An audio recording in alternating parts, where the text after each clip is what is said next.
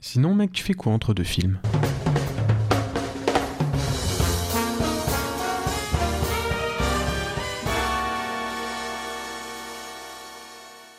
Bonjour, bonsoir à tous et bienvenue dans ce nouvel épisode de Entre deux films. Et ça faisait longtemps qu'il y avait essayé l'épisode. Ça faisait vraiment longtemps, mais on a eu quelques petits soucis personnels. Personnel, professionnel, intergalactique. C'est vrai qu'il y a eu des gros problèmes.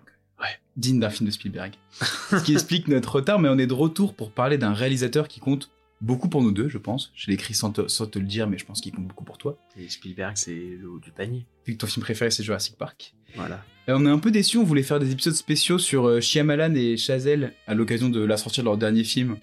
Mais euh, du coup, on l'a pas fait. Man. Mais Mais, on mais on y a passer. pensé très fort. on y a pensé très très fort. Ouais, ouais, ouais. Mais on ne peut pas passer à côté de la sortie de, de ce Fablesman de Spielberg qui en plus a la note de 4,9 sur 5 sur Allociné. Ce qui est la meilleure note, je crois, d'Allociné. euh, Non. Il y, a, monde. il y a Tigre et Dragon. Je suis à la même note. Mais c'est quand même incroyable. Enfin, ça a été tellement dithyrambique. On va apporter notre petite pierre à l'édifice. Exactement, parce qu'on aime bien fourrer notre nez un peu partout. Alors, on a décidé de parler de 10 films dans, dans les 36 films de l'homme le plus important d'Hollywood. Dans la carrière du roi du divertissement. J'aime bien tous ces petits surnoms qu'il qu'il a. the King of the King. Alors c'est possible que nos choix vous étonnent un peu parce que on va pas parler d'Indiana Jones, pas parler des Dents de la Mer, pas parler d'E.T., pas parler de Rencontre du troisième type, parce que En fait, finalement, on va parler d'aucun de ces films. on s'est dit qu'en fait sur ces films il y a déjà tellement de choses qui ont été dites, euh, on n'avait pas forcément envie de- de- d'en remettre là-dessus. Euh, Par contre, on va parler de Sans filtre. ah bien sûr, sans filtre, le fil rouge de cette émission. Mais du coup notre sélection c'est un mélange de films très connus, puisqu'on va quand même évoquer Jurassic Park avec des anecdotes, ou La liste de Schindler, mais aussi des films un peu plus oubliés, comme Empire du Soleil, que moi je connaissais même pas du tout avant de faire mes recherches, Mhm. ou euh, La quatrième dimension, Enfin, la quatrième dimension. qui est pas vraiment un de ces Qui a un films, projet particulier. Ouais. On vous expliquera ça plus tard. et qui était aussi un peu oublié comme projet. Un La peu. série en- est très connue, mais le, Oui. film pas forcément. Oui.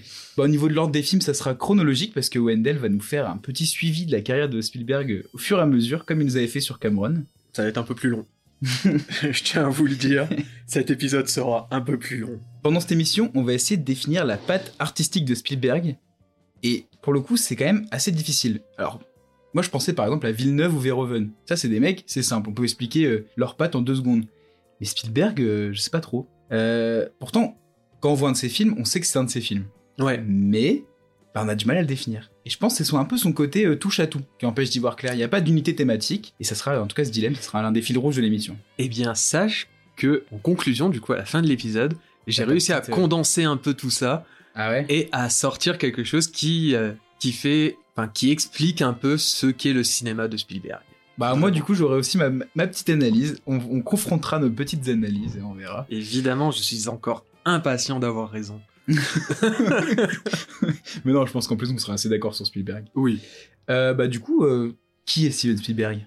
Qui est Steven Spielberg? Alors, né le 18 décembre 1946 à Cincinnati, dans l'Ohio, de descendants ukrainiens et Ouais. polonais Et aussi. un petit peu polonais. Un peu polonais, tu Ouais. m'avais dit, oui. Alors son père, Arnold Spielberg, était un vétéran basé en Asie durant la Seconde Guerre mondiale. C'est d'ailleurs euh, son père qui l'a, enfin, pas qui l'a inspiré, mais son père l'a un peu inspiré pour euh, Il faut sauver le soldat Ryan. Ouais. Et son père était aussi un pionnier du monde informatique en participant notamment au développement des premiers ordinateurs comme ingénieur chez General Electric et IBM, et ces deux marques qui plus tard serviront à la réussite de Bill Gates et Steve Jobs.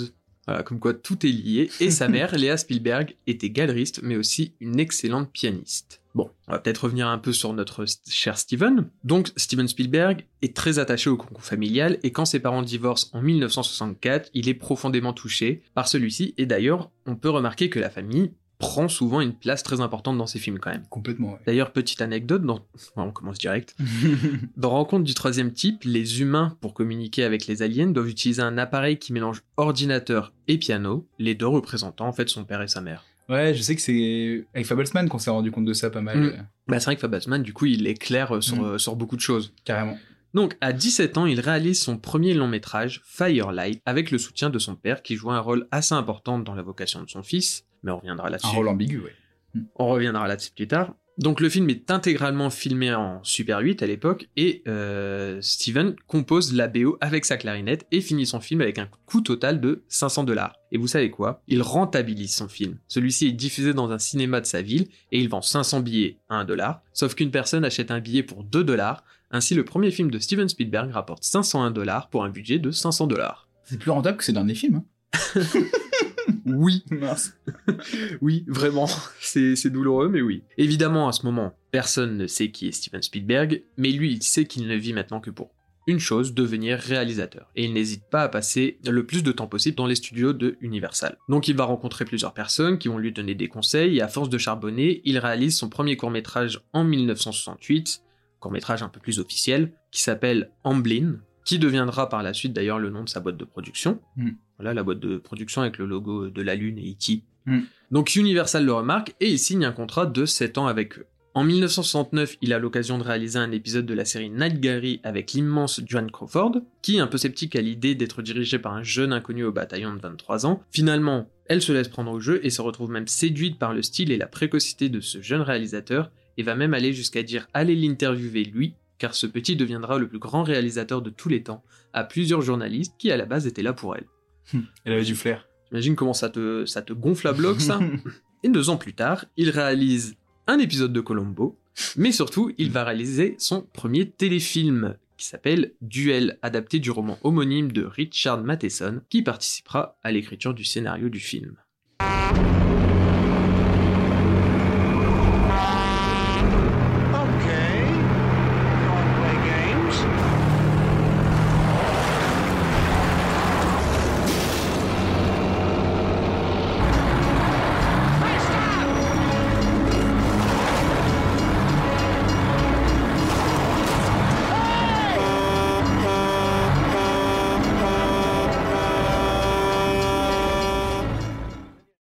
Le film impressionne les pompes des studios Universal qui veulent à tout prix que le film sorte au cinéma. Pour cela, il faudra rajouter donc 20 minutes au montage pour qu'il rentre dans les normes en fait des salles obscures, parce qu'à la base il faisait qu'une heure 10. Mais déjà, de quoi ça parle tout ça? Eh Bien, le scénario est très simple, avec une, in- une intrigue même réduite au minimum, on peut le dire. Ouais. Voilà, hein, en gros, c'est le conducteur d'un camion-citerne tout cabossé et rouillé qui décide de prendre en chasse un, autobo- un automobiliste pardon, qui l'a juste doublé parce qu'il roulait lentement. en Ouais, gros, c'est ça le scénario. en gros, c'est ça. Donc euh, l'automobiliste qui est joué par Denis Weaver. Ouais. Après, j'ai pas d'autres films moi avec lui là qui me viennent euh, tout de suite. Non, il commence avec des petits acteurs, euh, peut-être même des acteurs un peu de, de téléfilm en fait. Peut-être bien. Alors, en gros, c'est 1h30 de road movie angoissant avec de l'action, de la pure course poursuite et de la méchanceté gratuite. voilà, le film C'est carré. Le thème de la rage au volant est constamment présent dans le film. Il y a une tension constante qui s'en dégage, notamment, je trouve, avec le fait qu'on ne voit jamais le conducteur du camion. Enfin, Ouais. presque jamais. Ouais, et ça joue avec ça d'ailleurs. Mais ça, ça joue totalement avec ça. Et je sais pas si t'es d'accord avec ça, mais je trouve que Spielberg, il a, il avait déjà un très bon rythme pour le film qui, qui alterne déjà avec une grande fluidité. La fluidité, vous allez voir, ça, c'est un mot qu'on va employer, je pense, plusieurs fois. Ouais. Comme je disais, il y a une grande fluidité entre les scènes de course-poursuite frénétiques et les moments, disons, de, de calme un peu qui ont en fait lieu dès que l'automobiliste se trouve en dehors de son véhicule. Ouais, mais tu respires pas beaucoup non plus. On respire pas beaucoup, c'est sûr, mais ça fait quand même du bien. Et du coup, moi, je trouve que l'acteur, en fait, il est parfait pour, euh, pour ce rôle parce que il a vraiment un peu la dégaine du monsieur tout le monde des années 70. Ouais. Comme beaucoup vrai. de héros de Spielberg. hein. Oui. C'est pour ça d'ailleurs qu'il a choisi Manx comme Bah, Il y, a- acteur il y a récurrent. vraiment, il y a vraiment un truc euh, où on peut s'identifier Ouais, euh, au héros, et c'est et c'est le but. Donc c'est un premier film déjà euh, assez particulier finalement, euh, surtout dans la, la représentation de ces personnages. Tout le monde est une brute dans le film, vraiment. Même hors, en dehors du conducteur euh, de camion fou, tout le monde a l'air d'une brute désagréable, excepté une serveuse, je trouve, Hmm. euh, qui est la seule personne sympathique de tout le film. Mais sinon, je sais pas si tu te souviens, mais même dans le bar, Ouais, ouais, la scène du bar, elle est exceptionnelle là-dessus. Bah, ça joue justement sur le hors-champ, le fait qu'on sache pas que le héros est là, et une espèce de tension. euh, Ah ouais, bah pour revenir à cette scène euh, du cafétéria où le personnage de Denis Weaver du coup regarde tous les conducteurs de semi-remorque assis au comptoir et comprend que parmi ces hommes se trouve sans doute celui qui veut sa peau. Et cette scène, c'est incroyable parce que je pense que c'est c'était la scène la plus angoissante finalement dans ouais, du film, ouais. dans, dans le film parce que hum, comme lui, on sait pas qui est le conducteur du camion parmi tous ces gens et cette atmosphère est ultra pesante. Finalement, le seul défaut du film, je trouve, c'est son passage au format ciné. Ouais, Comme ce qu'on dit, tout doucement, voilà. Ouais. C'est ces 20 minutes qui ont dû être rajoutées, qui sont finalement de trop. Ça fait que le film, à certains moments, tire un peu euh, en longueur, et on a souvent des plans assez similaires. Euh... Oui, Rao, tu mangeras plus tard. Donc, nous disions, il y a des plans parfois un peu similaires au niveau des courses-poursuites, euh, rendant le tout un peu poussif. Ouais, bah, c'est sûr, il a rajouté ça. Mais, mais c'est quand même un très bon moment. Ouais, Franchement, pour un premier vrai projet, là, comme ça. Puis surtout, ce qui moi je trouve intéressant, c'est que c'est la, seule fois de sa carrière où il aura un petit budget. Et donc on voit le côté un peu bricolage qu'il a euh, dans Alors, ses premiers projets. Oui et non, Et tu verras coup, le petit me- budget, il y a Ouais, il a peut-être coupé. Ah mais là, à ce point-là, tu vois. Ah oui, oui, du non, coup, moi, sûr. je trouve que c'est un film qui est hyper important pour comprendre comment fonctionne Spielberg. Et pour moi, en fait, pour ça qu'il a commencé avec des films de suspense, c'est que Spielberg, c'est un cinéaste de l'effet. Genre, tous ces films, ils ont vraiment pour but de faire ressentir une émotion très particulière. Et là, c'est la peur, l'angoisse. Oui. Mais d'ailleurs, tu trouves puis- pas que, que dans ce film, il y a, y a une ambiance qui peut faire limite un peu euh, Hitchcockienne? Ouais, à certains moments. Ouais, mais le problème, c'est qu'Hitchcock, euh, l'horreur, elle vient aussi du fait que les personnages soient très ambigus, tout ça, tout ça. Là, il n'y a Oui. pas du tout ça, tu vois. Non, il n'y a pas du tout, il y a pas du tout cette ambiance. Mais il y a un petit truc. il se place dans ce. Il y a une cette, petite euh, ambiance comme ça. Surtout, on voit déjà qu'il maîtrise totalement les outils de mise en scène, euh, ce qui montrera vraiment beaucoup, je trouve, avec les Dents de la Mer. Donc, on n'évoquera pas vraiment, mais c'est vraiment le pré Dents de la Mer, quoi. Il y a déjà tous les effets Oui. euh, un peu qu'il y aura dans les Dents de la Mer. Totalement. Pareil, ce jeu sur le hors-champ, ces zooms rapides. euh, Mais il y a même ces d'autres trucs. scènes sur tous les, les ces longs panneaux sur tous les personnages euh, qui réagissent à une situation. Comme ça va dans même encore plus loin que les dents de la mer. Il y a une scène dans le film, je sais pas si, si tu te souviens, où on voit le camion euh, à travers le, enfin qui arrive derrière la voiture à travers le rétroviseur extérieur. Mm. Et en fait, cette scène, c'est c'est quasiment copié-collé avec euh, Jurassic Park quand le. T-Rex il court derrière. Ah ouais, carrément. Tu vois, c'est. Et puis même dans Indiana Jones, il y a ça, je crois. Cette scène-là. Enfin bref, non, c'est un- une scène très culte, enfin de Spielberg. Non, mais c'est ça qui est marrant, c'est que comme souvent avec les premiers films, il y a déjà tout, alors qu'il y a très peu de budget, il y a très peu de choses. c'est ça. Et vu que Spielberg bide en ce moment, peut-être qu'il va devoir revenir à des plus petits films comme ça. Ça sera peut-être quelque chose. Déjà, Fablesman coûte que 40 millions. Euh, peut-être que son prochain film, il en coûtera que 10 et Peut-être. on verra. Mais ne t'inquiète pas, dis-toi que j'ai un film qui est incroyable, dont on va parler, qui a un budget Ah ouais encore plus petit. Ok. Euh, bah du coup, ouais, Bah du coup, euh, suite à cette petite réussite, euh, il réalisera Sugarland Express, mais Mhm. surtout Les Dents de la Mer et Rencontre du troisième titre, qui feront de lui un réalisateur mondialement connu. ouais, une star en trois films, quoi. Voilà, c'est ça, on peut le dire. Nouvelle petite anecdote, j'en cale comme ça une fois de temps en temps. Hmm. En 77, Spielberg finit de travailler sur Rencontre du troisième type pendant que Lucas finit le premier épisode de Star Wars. Personne dans l'entourage de George Lucas ne croyait en son film. Il est allé voir Spielberg et lui a dit que Rencontre du troisième type, pour lui, fonctionnera bien mieux que Star Wars. Alors que Spielberg, lui, affirme l'inverse. Ils ont donc décidé, décidé pardon, de se faire un petit pari. Celui qui aura le plus de succès avec son film versera à l'autre 2,5% des bénéfices tout au long de sa vie. Hmm. Eh bien, je pense que, que vous le savez que Star Wars a quand même mieux fonctionné. Ouais, si les deux ont Donc, très bien fonctionné. Dites-vous que depuis 1977, Spielberg touche 2,5% de Star Wars. C'est peut-être ça qui l'aide à avoir 4,4 milliards de, de fortune personnelle. Euh, et en plus, c'est intéressant ce rapport entre Lucas et Spielberg parce que les deux faisaient partie un peu de la bande du Nouvel Hollywood, Mhm. des cinéastes qui voulaient révolutionner l'histoire du cinéma, un peu comme la nouvelle vague en France. Et finalement, les deux l'ont assassiné euh, froidement parce qu'en fait, euh, Lucas et Spielberg, euh, tous les deux avec euh, Les Dents de la Mer, Star Wars, E.T. et Rencontre troisième type, bah ils ont créé le cinéma de divertissement des années 80 qui est en gros toujours notre cinéma aujourd'hui. Bah voilà. Donc c'est vraiment un moment charnière où on passe du Nouvel Hollywood au cinéma des années, au cinéma contemporain en fait. En fait, il y, a eu- il y a eu ce truc de. On va remonter un peu plus loin en arrière. Quand Coppola a sorti Le Parrain, Ouais, il y en a qui mettent. Voilà, déjà, en fait, le parrain, ça a juste changé la façon dont le cinéma a été consommé. Au lieu de sortir euh, avant dans les grandes villes, puis après dans les petits villages et compagnie, euh, il s'était dit, venez maintenant, on sort le film partout en même temps, et comme ça au moins on peut voir directement si ça bide ou si ça fonctionne. Et ainsi de suite, bah, du coup, comme ça, ça faisait des économies en soi. Et quand Spielberg, lui, est arrivé pour Les Dents de la Mer, ce qu'il a fait, c'est que été l'un des premiers, je pense vraiment, Ouais, à voilà, mettre pas mal d'argent pour la promo de son film.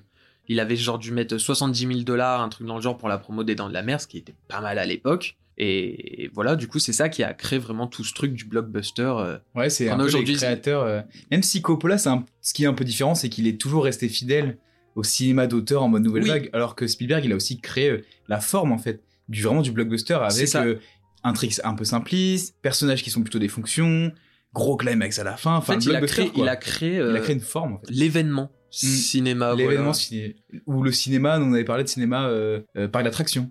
C'est pour Ouais. ça que l'effet, du coup, on est sur des rails et ça, c'est vraiment le cinéma à la Spielberg, à la Lucas, quoi. Mais euh, ouais, t'avais d'autres trucs biographiques avant de. J'ai d'autres trucs biographiques parce que Spielberg a une vie très Très très, chargée et je, je peux vous assurer que j'ai fait du tri. Mais on va quand même faire un petit bond dans le futur, au début des années 80, période que Wikipédia, je suis tombé là-dessus sur Wikipédia, j'ai adoré, ils appellent les années 80 l'ère Spielberg. Spielberg voit les choses en grand, ça vous le savez, on le sait. Et en fait, à ce moment-là, il veut réaliser un James Bond. Il fait tout pour, euh, il contacte la prod de la saga, qui lui répondra sans hésiter non. Merci, mais non. George Lucas, donc très bon ami de Spielberg, va lui remonter le moral en lui annonçant qu'il a mieux à proposer à Steven qu'un James Bond. Durant des vacances à Hawaï, Lucas a regardé la série Zorro Rides Again, et durant le visionnage, il a eu une super idée. Il a créé un personnage qu'il a appelé Indiana Jones, et il veut que ce soit Spielberg qui réalise le film, qui fourmille de références au cinéma. Le, su- le succès mondial est au rendez-vous, mais il ne s'arrête pas là, le bougre. En 82, il présente au Festival de Cannes un autre petit projet, E.T. Hmm. Voilà. Le film émeut des millions de gens, et avec ce film, Spielberg bat le record des meilleures recettes américaines, qu'il battra à nouveau en 93 avec Jurassic Park. Et après, il se fera fumer 12 fois par Cameron. Oui, c'est vrai. Et ce succès lui permet également de créer avec Kathleen et Frank Marshall son propre studio, du coup, Amblin Ouais. Entertainment. Là, c'est officiellement lancé. Maintenant, on est en 83, et on va parler assez brièvement d'un projet assez particulier, sûr. et peu connu dans la carrière de notre cher réal, The Twilight Zone, ou La quatrième dimension en français. Un projet qui vend plutôt du rêve, car c'est quatre épisodes de la série revisités par John Landis, Joe Dante, Steven Spielberg et George Miller. Bon, du coup, euh, Land- Landis, il est connu surtout pour les, pour les Blues Brothers, Mhm. pour refaire un peu. Dante, Dante c'est surtout euh, les Gremlins. Et, euh, et Miller, c'est Babe 2. Et Miller, c'est Mad Max. donc, euh, Ou ouais, Happy gros- Happy Feet, ouais, aussi. Ouais, c'est un, ouais, donc un gros, gros, gros casting. Là. Enfin, pas casting, mais un gros. euh, quatre réals hyper importants. Quatre réals qui tourneront beaucoup autour de Spielberg, qui seront produits par Spielberg. euh. Ah oui, oui, oui.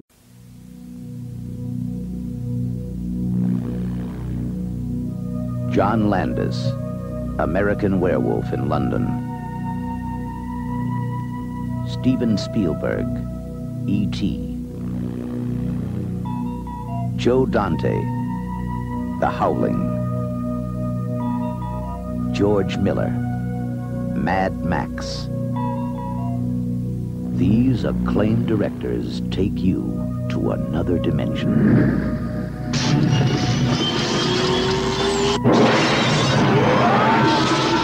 A journey into a wondrous land whose only boundaries are your imagination.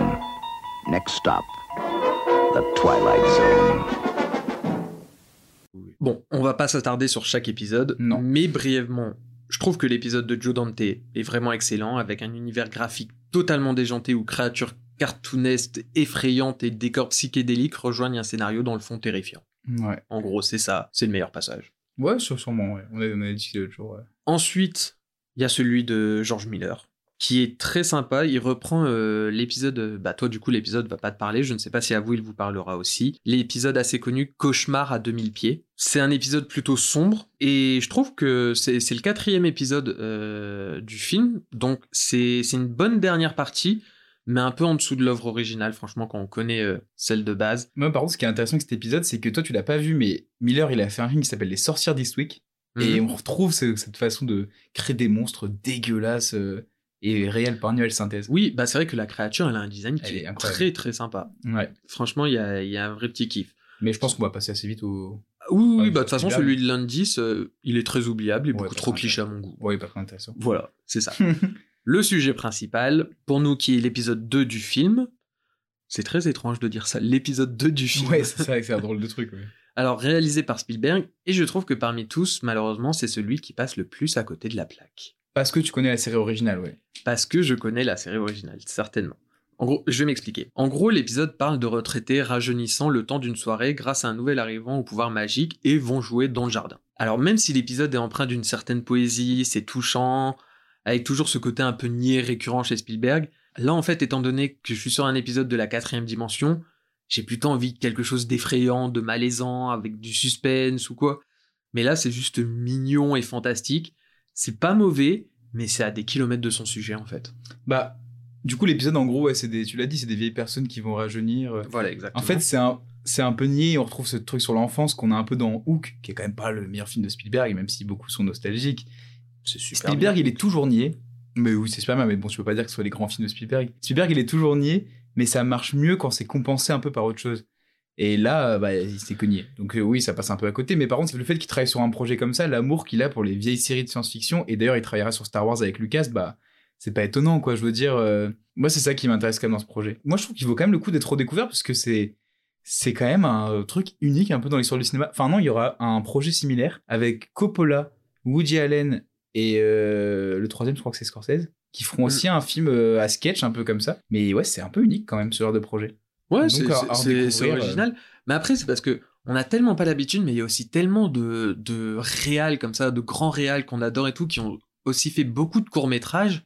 Ouais, on connaît jamais les courts métrages. Mais c'est vrai que les courts-métrages, ouais, ça passe euh, Bah, en généralement. fait, on n'a pas de lieu pour les diffuser. Voilà. À l'époque, les courts métrages étaient avant les films. Ça revient un petit peu dans certains cinémas indépendants d'avoir des courts métrages avant les films. Oui, bah là, il me semble que. Je me demande si c'est pas UGC qui vont diffuser là les courts-métrages euh, des Oscars. Ah bah c'est une bonne idée, je trouve. C'est une bonne Voilà. idée, ça serait bien de renouveler, enfin de, re- de raccrocher ça, parce que le cinéma, ça commence très souvent par des courts-métrages. C'est ça, c'est comme là récemment, enfin avant de voir le dernier, euh, le dernier David Cronenberg, j'avais découvert euh, son court métrage où on le voit lui-même embrasser son corps mort. Enfin, c'est lui devant lui mort et il s'embrasse dans un lit. Et c'est Ouais, Cronenberg. Cronenberg. et c'était très intéressant. Allez, On revient un peu- du sujet. On revient. gros. on revient un peu à la biographie de Spielberg. 1984. Indiana Jones et le Temple maudit, nouveau triomphe pour Spielberg, même si les fans, au moment de la sortie, ont trouvé un- au film un côté trop violent et Mm. sombre comparé au premier volet de la saga. Spielberg aurait même avoué, à prendre avec des pincettes quand même, ne pas avoir particulièrement aimé cette œuvre, mais c'est sur ce film qu'il rencontra quand même sa future femme, Kate Ouais, je donc- sais plus qui des deux a écrit. En fait, l'un des deux a écrit le scénario qui était très violent parce qu'il allait pas bien à l'époque. Et l'autre a un peu adouci, mais c'est vrai qu'il est, c'est le plus violent des quatre. Il y a des enfants malades et morts, de Ouais, l'esclavage. ouais. Moi, je le trouve incroyable. Il commence par une scène de course-poursuite totalement dingue, qui commence en, en scène musicale et après en course-poursuite. Enfin, et puis il y a 2001 qui a gagné un Oscar récemment. non, moi je l'adore, Indiana Jones 2, mais bon, faut pas qu'on s'arrête trop dessus, mais. Étant donné qu'en plus je ne l'ai pas vu, un jour je rattraperai Ah ouais, mon retard d'Indiana. Jones. De fou, mec. Donc en 85, tournant dans la carrière de Spielberg, car il s'attaque pour la première fois à une œuvre moins axée divertissement, mais plus historique, Enfin, avec les couleurs pourpres. Mais ici, c'est pas de celui-là dont nous allons parler, mais un film qui est sorti deux ans plus tard, Empire du Soleil.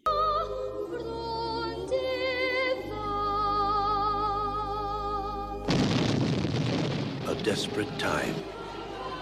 A world at war.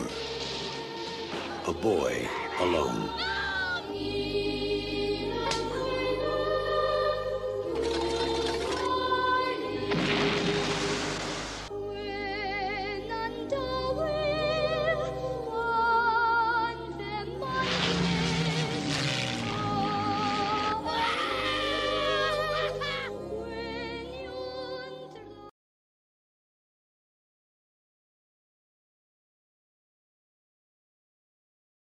Moment important de la carrière de Spielberg parce que il est hyper reconnu par le public, pas du tout par la critique.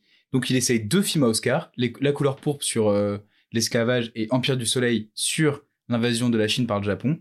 Deux échecs. Au box-office, de la critique, aucun Oscar. Enfin, finalement, il y arrivera plus tard hein, avec, euh, avec euh, la liste de Schindler, mais il aura fait quelques tentatives. Alors Empire du Soleil, c'est donc le Japon qui envahit la Chine pendant la Seconde Guerre mondiale, et James Graham, c'est un jeune garçon anglais né en Chine, d'un père euh, industriel très riche, qui se retrouve sans ses parents dans un camp de travail de l'armée japonaise et il doit réussir à y survivre. C'est intéressant parce que Spielberg parlera beaucoup de la Seconde Guerre mondiale, mais là il s'attaque à un moment qui est quand même moins connu de, de la Seconde Guerre mondiale.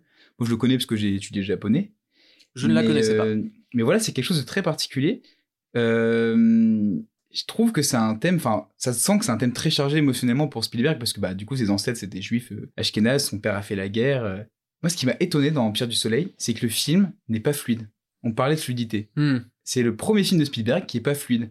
C'est un peu bizarre, je pense, que parce que justement, c'est le changement de registre. Il passe à un registre tragique. Il sait peut-être pas encore trop comment le gérer. Et du coup, bah, il est un peu bizarre le film au niveau du rythme. On sait pas trop si on s'ennuie, si on s'ennuie pas. Par contre, il fait des images super marquantes, notamment une espèce de poudre de maquillage qui recouvre une pièce qui s'envole quand la fenêtre s'ouvre, et une autre image où dans un stade, on a tous les objets qui ont été volés aux bourgeois anglais par les Japonais. Ça, c'est des images hyper marquantes. Alors que d'habitude, je trouve que Spielberg, il fait pas d'images tant marquantes que ça.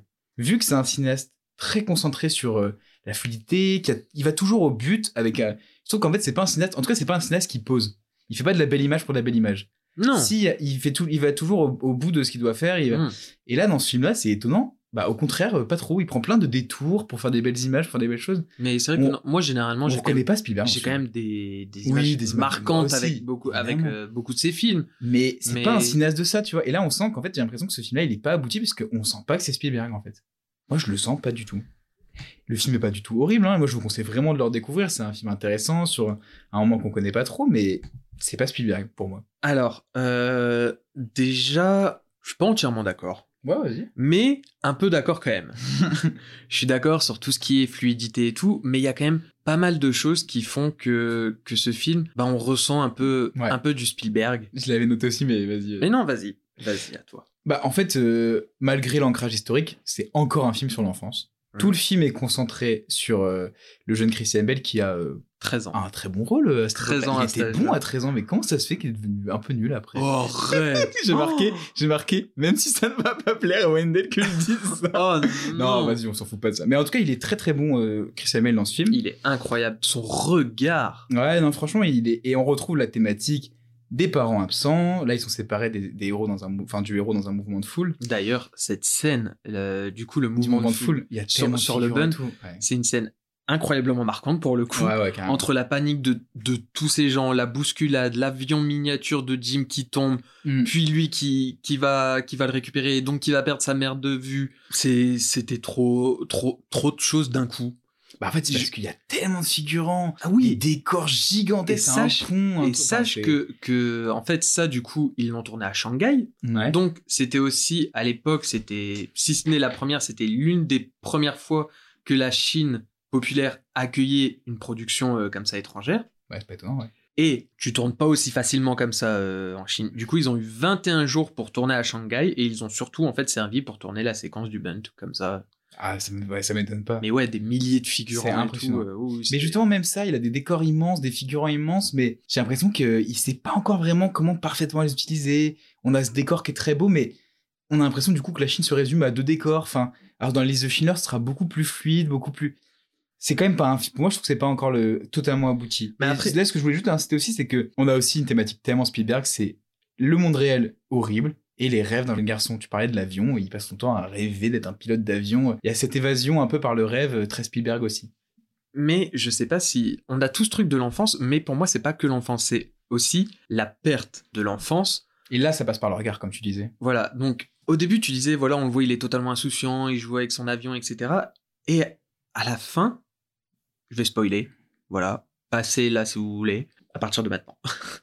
à la fin on le voit il il ferme les yeux en retrouvant ses parents et tout, mais même le regard qu'il a, ça fait Mm. le regard d'un vieillard qui est déjà épuisé par la vie, qui en peut plus. Cette, cette évolution qu'il y a, je la trouve, là pour le coup, elle, je la trouve très fluide. Ouais, moi je suis d'accord. L'évolution, elle, elle marche très bien. Et un autre truc qui est cool, c'est que finalement, malgré tout ce qu'on peut dire, le film, bah, du coup, n'est pas si sombre. C'est pas, c'est pas vraiment un film sombre. Mais Très mais- dur, mais- euh, mais comme la liste de Schindler. Spielberg, c'est jamais totalement sombre. Alors, la liste de pas- Schindler, on, en- on y reviendra plus tard.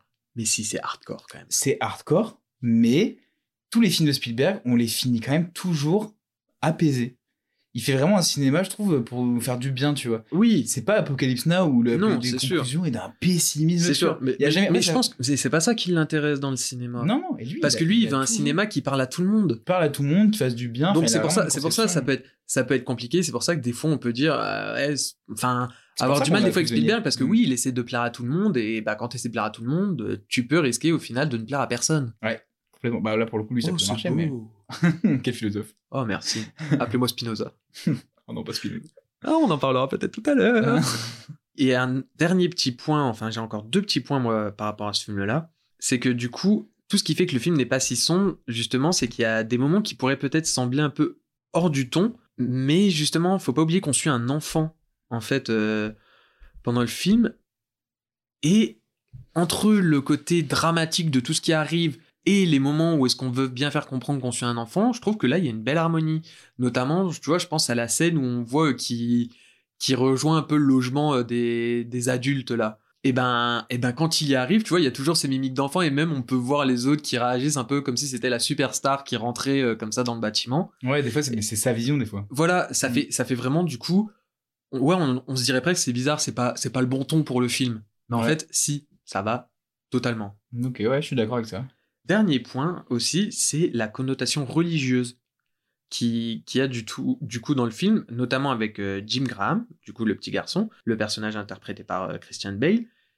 Il parle à Dieu, sans obtenir de réponse évidemment, mais il y a même des moments où il joue au tennis avec lui, et son obsession pour voler, en fait, elle est étroitement liée à l'idée de se perdre dans le ciel pour s'approcher justement du Tout-Puissant. Et d'ailleurs, ça va avec une musique magnifique, qui est une musique d'église, en fait, avec des chœurs d'enfants. euh, Une musique, moi, je trouve, mais Oh. sublimissime. Mais qui s'occupe de la musique des films de Spielberg Ah, bah, pas... C'est peut-être John Williams Ouais, qui va peut-être prendre sa retraite après Fablesman, d'ailleurs.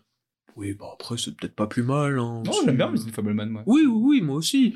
Mais bon, voilà, au bout d'un moment, comme tout le monde, faut savoir se retirer. Ouais, c'est vrai qu'il en a fait beaucoup. hein. Enfin voilà, donc euh, Empire du Soleil, un film un Pas peu parfait, pas parfait, un peu étranger, un peu étrange euh, à certains moments dans dans toute sa filmo. mais franchement, à à redécouvre quand même, quoi. Ouais. C'est vraiment quelque chose d'intéressant. Ouais, il y a, il y a vraiment il y a vraiment plein de choses euh, intéressantes, même la, la relation. euh, putain, j'en rajoute à chaque fois. faut que j'arrête. Mais entre euh, parce qu'on n'a pas parlé de Basie, Ouais, le, le bah, personnage de John Malkovich, mais je trouve que dans leur relation, il y a un peu du du Dickens. Tu trouves pas? Ouais, ouais, avec le personnage un peu roublard qui aide un jeune garçon mais qui l'aide pas vraiment et tout. C'est ça. C'est vrai, il y a un peu ce côté-là. Il y a un peu ce côté-là. Hein. Ouais. Merci. On ne peut pas s'apesantir dessus parce qu'il faut, il faut avancer comme un film de Spielberg, fluidité. Il faut avancer, c'est si compliqué. On pourrait faire un, un, un épisode sur chaque film. Une, une année Spielberg. Ça fait déjà plus de 30 minutes qu'on parle. On n'est même pas arrivé aux années 90. Allez, let's go. 89 sort le troisième volet Indiana Jones, nommé Indiana Jones et la dernière croisade. Pas si dernière que ça. Il sort d'ailleurs parce que euh, les deux films d'avant, on en a parlé, ont bidé. C'est pour se refaire. Mm. Donc, un film toujours plus effréné, racontant la croisade du célèbre archéologue, accompagné cette fois de son petit papa, Sean Ouais. Connery, pour récupérer le légendaire Graal. Et oui, puis Sean Connery, vu qu'il avait pas pu faire un James Bond, il a pris James Bond. Du coup, toi, deux petits mots sur euh, ce, Euh, ce Indiana ouais, Jones je sais qu'il est... Moi, je l'aime un peu moins que le 2. Et je... Parce qu'il n'y a pas d'enfants qui se font je préfère fouetter vraiment le 2 et je préfère le 4 hors de son 3. contexte, Voilà. mais pas à apprendre cette phrase. Je préfère le 4 au 3. Tu Je- préfères- j'ai- J'ai avoué. Tu veux vraiment te faire des ennemis, il Ouais. me semblerait. Non, euh, non, mais euh, bon, c'est toujours aussi bien, c'est la suite de la saga. euh, je pense que c'est pour ça qu'on parle pas des plus Indiana Jones. Il y a pas, il y a pas grand chose à dire. euh. Non. Si, il y a beaucoup de choses à dire. Il y a beaucoup de choses à dire, dites, oui. quoi. Et puis On- personne n'est d'accord, c'est comme Star Wars. On en a parlé sur parler. Instagram de toute façon, donc euh, au pire, allez sur Instagram. C'est vrai. On en parle un tout petit peu. C'est quoi notre Insta, Louis? Entre deux films. C'est quoi le nom du podcast Entre deux films. On passe à une nouvelle décennie? Ouais. Allez, début des années 90, qui vont être Ouais, la consécration de Spielberg. Même si commercialement parlant, ce n'est pas l'éclate au début. En 90 sort en salle Always, un remake du film Un nommé Joe de Victor Fleming sorti en 1944. Film que Malgré- la présence de Richard Dreyfus et la dernière apparition d'Audrey Hepburn, l'accueil reste assez mitigé. En 91 sort Hook, le très bon film qui nous rappelle tous notre jeunesse. Non, j'aime vraiment bien Hook. Non, mais ça va, c'est pas mal, Hook, mais mec, revois-le, c'est pas incroyable, Hook. il veut pas. T'es plus mon copain. En 91, du coup, sort Hook, un projet de longue date basé sur l'univers de Peter Pan avec notre regretté Robin Williams, Julia Roberts et Dustin Hoffman. Le film plaît au public, mais assez peu à la presse qui ne trouve pas la magie du conte dedans. Moi, je la trouve un peu, quoi. T'as pas l'air convaincu. Par contre, Dustin Hoffman, il est incroyable dans Hook. C'est lui qui fait Captain Crochet. ouais. Ouais, c'est bien ce que je me disais. Mais Robin Williams, il est cool aussi dans le film. Ouais. Le film est cool, hein. Non, pas plus que ça. L'an 93 arrive. Spielberg n'a rien perdu de sa motivation malgré ses bides à répétition. Et sort en salle Jurassic Park. Oh oui, mais tu as des anecdotes sur Jurassic Park Bah oui, parce que comme vous le savez, Jurassic Park contient lui aussi son petit lot d'anecdotes. Alors déjà, Jurassic Park, bien sûr, on- comme on vous a dit, on en fait des anecdotes parce qu'on l'a déjà traité, il me semble, dans le premier épisode du podcast. Il y a un mois, ouais. Ou, Ou le deuxième. On vous laisse aller vérifier. On ne Mhm. sait plus exactement, mais là on parle vraiment du film, tandis que là ça sera que des anecdotes. Bon. Donc Ouais. ne soyez pas déçus, s'il vous plaît, commencez pas à nous harceler, à nous dire oh non, non, non, non, non, non, t'as pas dit des trucs sur Jurassic Park. Désolé, nous sommes fatigués. Et il est déjà 18h. ok. Première anecdote du coup. Plusieurs acteurs furent approchés pour jouer le rôle d'Alan Grant. Mon téléphone a écrit d'Alan Gérant. Donc on avait Richard Dreyfus, encore une fois, et Kurt Russell, qui eux ont été éliminés pour faute de budget. Ah oui. Oui. Il y a eu aussi Harrison Ford et William Hurt, qui eux ont refusé le rôle. Ok. Et finalement, bah, c'est Sam Neill, premier choix de Steven Spielberg, qui sera choisi. Comme pour John Hammond, à la base, ce fut Sean Connery qui était pensé pour le rôle. Ok. Ouais, il voulait tourner à peu près avec le même cast à chaque Ça, fois. c'est vraiment dommage, ça. Putain, c'est beaucoup mieux le, le choix final. hein. Je sais pas comment il s'appelle, mais il est incroyable, ce petit vieux. J'ai plus le nom de, l'acteur non plus, mais je, je sais qu'il a un nom un peu, un peu compliqué à prononcer, c'est peut-être pour ça que j'ai évité de le prendre. Donc Jurassic Park, je ne sais pas si vous le savez, mais à la base, c'est un livre. Voilà, chose à savoir, un livre de Michael Crichton. Ouais. Crichton, Crichton. Michael. un livre de Michael. Donc le personnage de Lex, qui est interprété par Ariana Richards, qui joue la jeune fille, la petite Ouais. fille en fait. Donc dans le livre, en fait, elle est la cadette de la famille Hammond, et Steven Spielberg ainsi que David Kopp inversent les rôles pour créer une dynamique entre l'adolescent geek et le professeur Grant. Cela a également permis au réalisateur de caster Joseph Maslow dans le rôle du petit Tim. On le connaît aujourd'hui pour son interprétation dans, euh, de John Deacon, euh, bassiste de Queen, dans le film Bohemian Rhapsody. Waouh. Gros, ça, gros. ça c'est une carrière qui suit son cours. Hein, franchement, c'est ouf, hein Je savais pas du tout que c'était lui. Je ne savais pas non plus. en même temps, faut le reconnaître. hein. Ouais. Là, vraiment. Il faut suivre. Lorsque les membres des effets spéciaux ont décidé quel cri donner à leurs dinosaures, ils ont eu l'idée d'opter pour un mélange de cris émanant de différents animaux. Hmm. Donc ça, peut-être que vous le saviez, mais est-ce que vous saviez quels, Quels animaux, animaux? pour quel dinosaure? Alors, le cri du vélociraptor est un mélange du cri de l'éléphant de mer, du dauphin et du morse. Oh Je suis un vélociraptor. Oh, oh, oh. J'assume pas. Je vais garder. le dilophosaure. Je sais même pas ce que c'est. je m'en doutais. Le dilophosaure, c'est le dinosaure euh, là qui a les crêtes sur le côté et qui Ah, crache son venin. Ouais. Ah, il est horrible. Ah, il est trop bien. J'adore le Il fait dilophosaure. trop flipper. Et ben lui, il a un cri reprenant ceux du serpent à sonnette, du faucon, du singe hurleur et du cygne. et l'animal complémentaire. Camoulox. Ah, j'ai l'impression, désolé, petit aparté. Tu vois dans Full Metal Alchimiste, ah, le père. tu mélanges les animaux et la fille là. Oui. Ouais. Gore. Revenons maintenant à notre brachiosaure. Alors lui, deux animaux pour son cri. La baleine et l'âne. Ça a pas de sens. Si on fait un podcast où on dit juste des noms d'animaux, ça nous fait Mais rire. comment ils ont trouvé ce mélange Je sais pas. Qui s'est dit je vais mélanger la baleine et l'âne? Je sais pas. C'est incroyable. Ils ont dû se faire un mix and twist. Et du coup, la star du film, Tyrannosaure. le tyrannosaure. Beaucoup ont parlé euh, de lion et compagnie, mais que nini Le T-Rex pousse un cri réunissant ceux, ok, du tigre, de l'éléphant, de l'alligator, Ah, je sens bien l'éléphant dedans, ouais. mais surtout... Ah non, il y en a encore deux en fait. Il Allez y a aussi l'aboiement d'un chien, Ok. et le dernier, mon préféré, il y a dans le T-Rex du pingouin. voilà, trouve le pingouin, Ouais. vas-y, mais Incroyable. j'ai adoré. Mais il fallait mettre le pingouin. Il fallait mettre le pingouin. Ça Genre, il y a vraiment un gars, il est arrivé, il a dit, par contre, pour l'un des dinosaures, je veux le pingouin. C'est tout. Restons sur le T-Rex. Les problèmes liés à la pluie, parce qu'il y a eu pas mal d'imprévus euh, météorologiques, il a beaucoup plu. Ce qui fait que les animatroniques devenaient beaucoup plus lourds. Ils étaient compliqués à contrôler. C'était une galère. Animatronique, des euh, robots, euh, des robots euh, qui sont sur le tournage, quoi. Un faux robot dinosaure. Je sais pas comment expliquer autrement, mais c'est pas un, ima- c'est pas une image de synthèse faite par ordinateur. Non, non, non, c'était vraiment un dinosaure, du coup, robotisé. Ouais. Pour les plans serrés, Ouais. Et dès qu'on était sur des plans plus éloignés, euh, notamment quand on voit les brachiosaures et tout, là c'est des effets spéciaux. Voilà. En même temps, ils allaient pas faire une armée de brachiosaures euh, en animatronique. Ça aurait été incroyable. Oh, Spielberg aurait pu se faire une de ses armées. Oh, mais tellement. Ça aurait été fou. Oh. S'il y a quelqu'un qui a un projet de film, s'il vous plaît, on fera tout pour le produire. Donc, le T-Rex était très lourd. Donc, quand il attaque la Jeep dans laquelle se trouvent Lex et Tim, les enfants, il n'était pas censé faire tomber la vitre en plexiglas de la voiture Oh. sur les enfants. La pluie, comme ça a alourdi son corps, la tête du T-Rex est rentrée dans la voiture, et donc la peur et les hurlements des enfants sont totalement réels. Spielberg avait fait exprès? Bah, vu le résultat, en fait, il a choisi de conserver cette séquence. Bah, il a raison. Elle est Bah trop oui. bien. Maltraiter tout les enfants faire des films. Mais de toute façon, c'était fait. Qu'est-ce que tu voulais faire? C'était fait, il allait pas dire euh, bon, attends, on va tout reconstruire. Non, la scène est parfaite. D'ailleurs, ce qu'il faut savoir, c'est que euh, du coup, l'actrice qui interprète Lex, donc euh, Ariana Richards, son audition, ça n'a été qu'une seule chose Crier. crier. Ouais, ça me Ça a été que ça, et nouvelle info à prendre encore une fois avec des pincettes parce que je n'ai pas bien pu la vérifier. Il semblerait même que Spielberg ait réécouté l'enregistrement chez lui et que sa femme a eu tellement peur en l'entendant qu'elle a tout de suite été vérifier la chambre des enfants.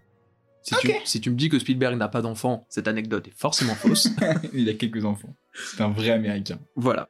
Deux petites dernières? Oh putain, il en a Petite. tellement. Petite. Après, j'arrête. Le nom de la compagnie dirigée par John Hammond, qui Ouais. s'appelle InGen. Est-ce que tu sais ce que ça veut dire? Pas du tout. Ben, Ça veut, ça n'a rien à voir avec InGen. Je ne sais pas déjà ce que ça veut dire InGen. Non plus. mais ça vient du norvégien, danois et suédois, signifiant personne. Bienvenue chez personne. Allez, la petite dernière. Lors de la scène où Denis Nerdry se dispute avec John Hammond, on peut apercevoir sur un des écrans d'ordinateur du scientifique le film Les Dents de la Mer, réalisé Mhm. par Spielberg. Petite autopromo comme ça, ça fait jamais de mal. hein. Bah, en plus, moi, le seul truc que j'ai noté sur, sur Jurassic, je voulais pas qu'on en parle trop, c'est, c'est la suite de Dans de la mer, quoi. C'est, j'ai plus de budget, donc au lieu d'avoir un, un requin, je vais faire un dinosaure. Sinon, c'est le même film. Enfin, pas le même film, mais c'est très je, proche. je- je vois ce que tu veux dire. En mais c'est encore upgradé, quoi. C'est trop, trop cool. Mais Jurassic- En fait, maintenant, quand j'y repense, vraiment, ce qui fait sa force à ce film, moi, je trouve, c'est son côté intemporel. hein. Ouais, ouais, il, il a pas du tout vieilli, les acteurs sont top, euh, il est hyper prenant, en même temps, il fait un peu peur. C'est trop bien. Jurassic Park 5, quoi. Mais encore une fois, si vous voulez en savoir plus, allez checker Épisode un ou deux. La précision. La précision, c'est normal. C'est notre marque de fabrique. Bon, là, la partie biographique entre les deux films ouais, va être très courte. Oui, elle va être très courte, hein, parce que 1993 est parti pour être une formidable année pour Steven. Pour Steven? Pour Steven. pour la petite Steven. Oh, faut que j'arrête avec ça. Car si Jurassic Park défonce tout au box-office, quelques mois plus tard sort La liste de Schindler. que Spielberg considère comme étant son film le plus intime jusqu'à, Fableman. évidemment, Putain, je suis bon. T'as vu, on finit Oh. les phrases l'un de l'autre. c'est fou, on dresse pécho. Alors, la liste de Schindler.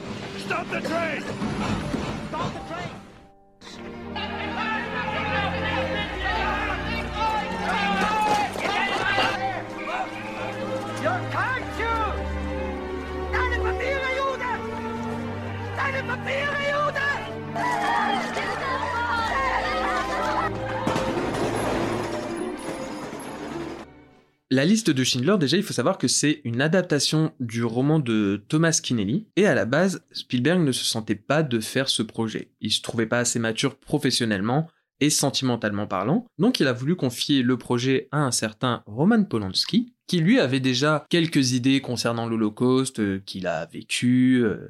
Polanski, lui, il a refusé parce que du coup, c'était déjà son projet, le pianiste qu'il avait Mm. en tête. Ouais, puis je crois qu'il disait aussi que la liste de Schindler était trop proche de sa, vie- de sa vie personnelle, quoi. Exactement. Enfin, il se sentait vraiment pas euh, Ouais, de le faire ce qui est plutôt logique. Mais il y a eu d'autres gens qui ont, dû- qui ont failli faire ce projet.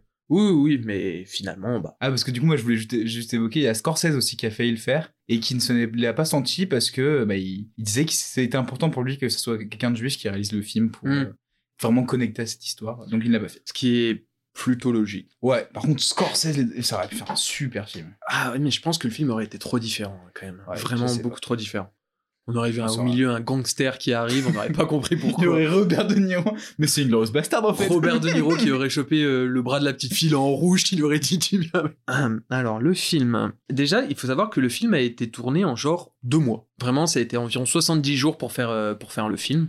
Ouais, efficace vu la- l'ampleur du, du film en plus. Voilà, et il avait un budget de 23 millions. Ah oui, donc il y a un tout petit budget. Putain, il y a un nombre de figurants. Voilà. Il, il a fait des énormes décors, il a reconstruit un des camps de concentration parce qu'il voulait pas tourner dans le vrai, mais il a tourné juste à côté en le construisant. 23 millions. Enfin, c'est quand même beaucoup plus que Duel, mais. Oui, c'est sûr. Duel, mais. C'est sûr. C'est encore mais plus beaucoup, putain, que son premier court que son premier court métrage Il a coûté 500. qui a coûté 500. ouais. Ok.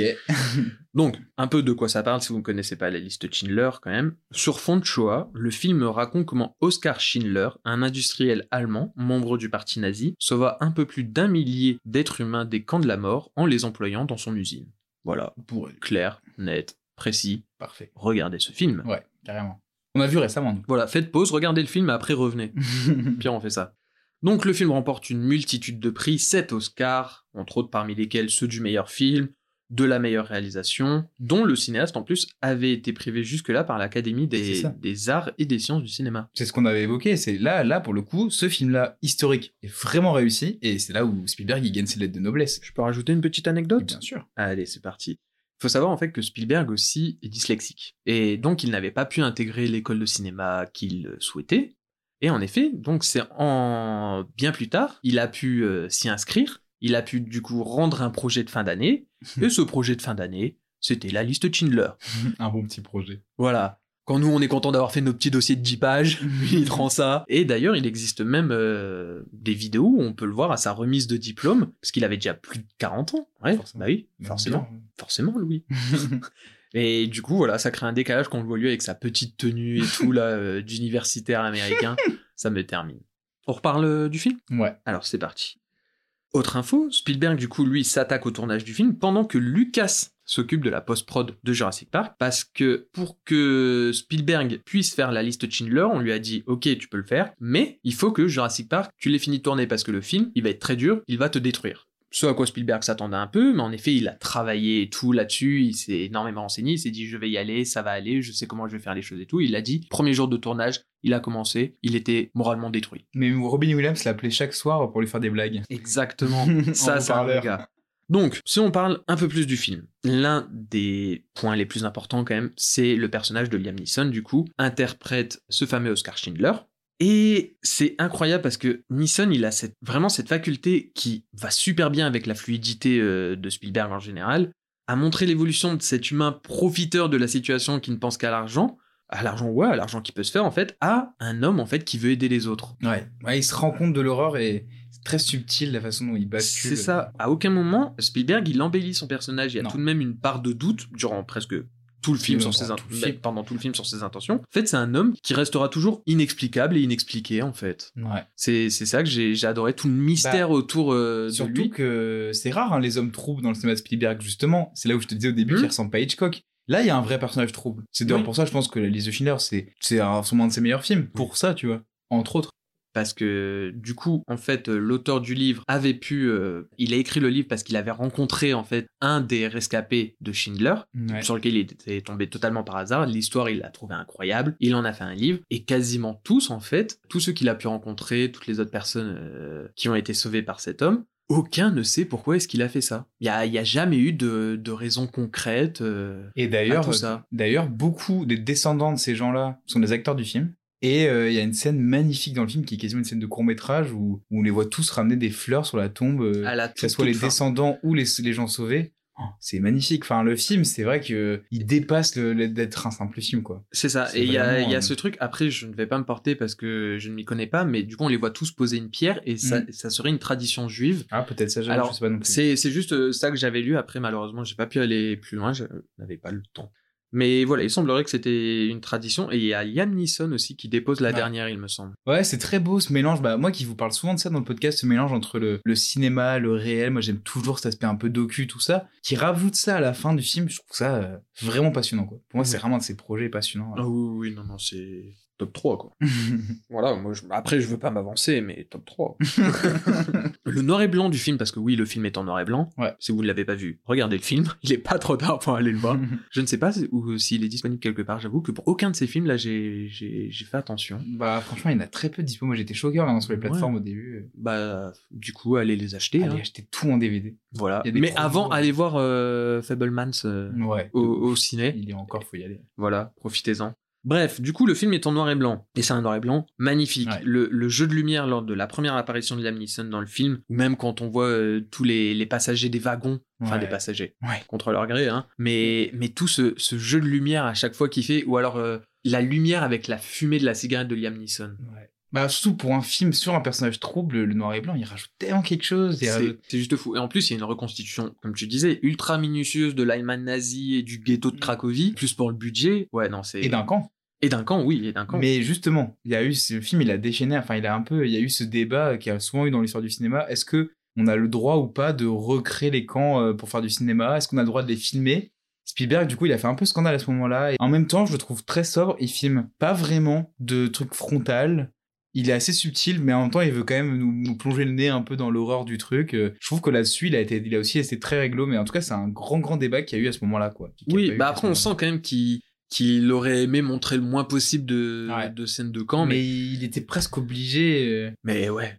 Et puis Bah, c'est important dans le scénario parce que vous allez voir, mais c'est important dans le scénario en plus. Il était obligé de montrer un minimum, mais il ne montre pas. Ah oui, parce que ça, ça met des moments de tension, d'angoisse, mais. Ouais, mais justement c'est ça aussi le débat. C'est qu'il y en a qui disent est-ce qu'on peut faire de la tension, est-ce qu'on peut faire du, est-ce qu'on peut faire de la tension narrative avec ça? Alors, par contre, il Tu faut vois. savoir que Spielberg n'a rien touché pour ce film. Parce qu'il voulait pas se faire d'argent avec le. Bah, pour lui, c'était se faire de l'argent sur, Ouais, sur, sur le sang de, de ces personnes, en fait.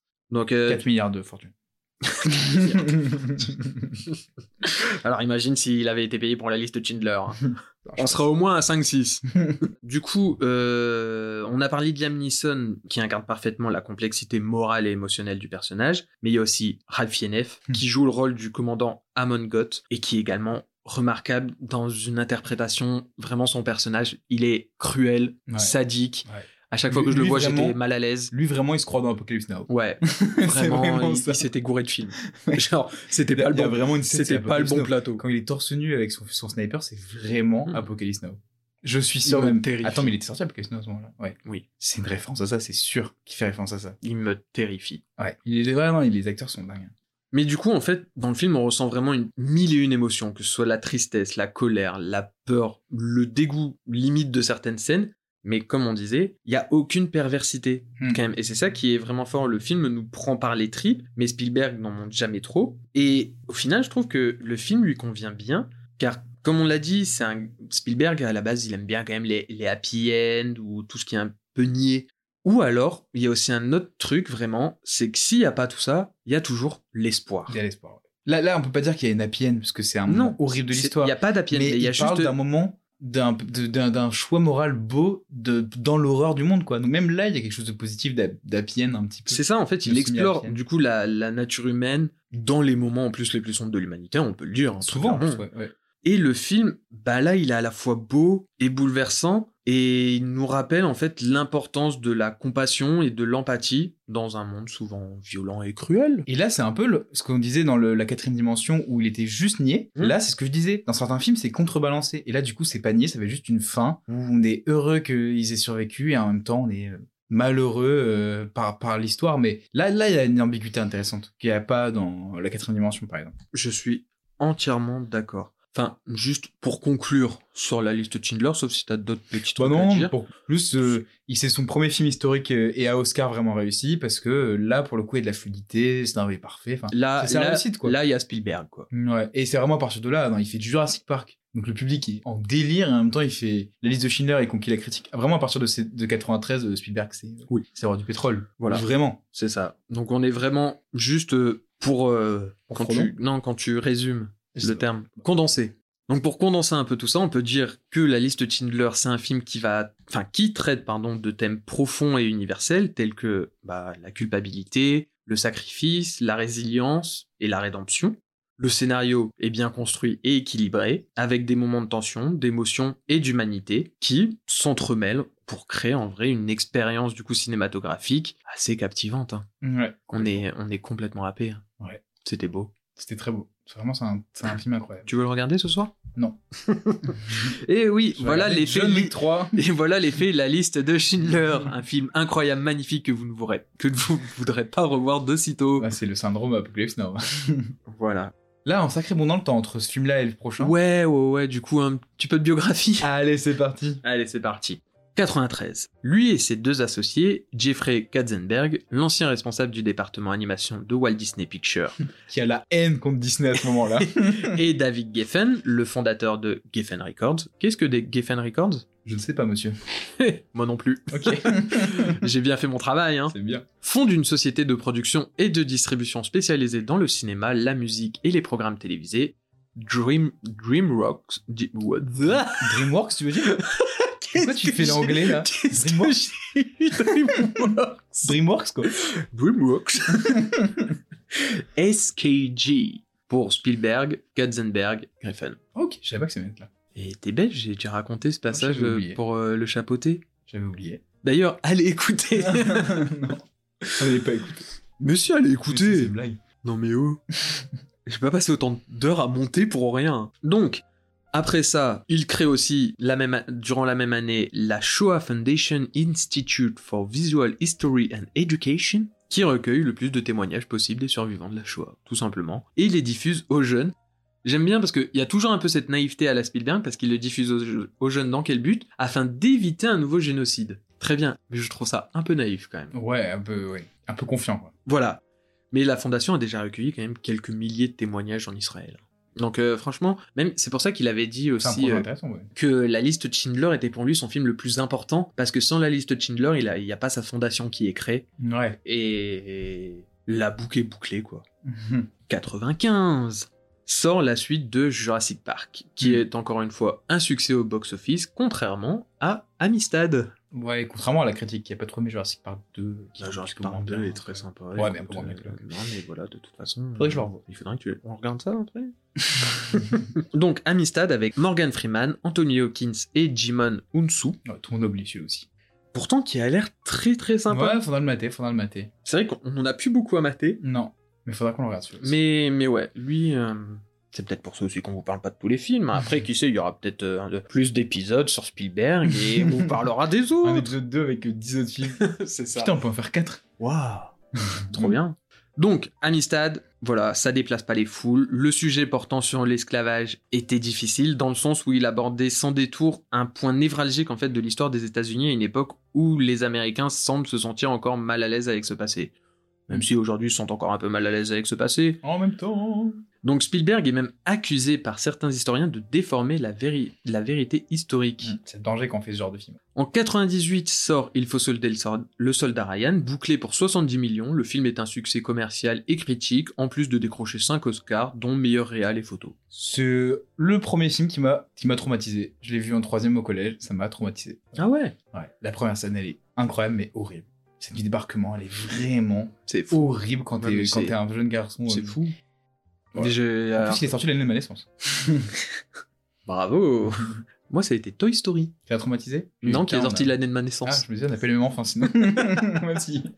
non, des jouets Non, il y a un moment qui fait peur en Toy Story. Et Toy Story 1, Ouais. oui. Ouais. Il est grave flippant le. Oui, on divague. On divague de ouf.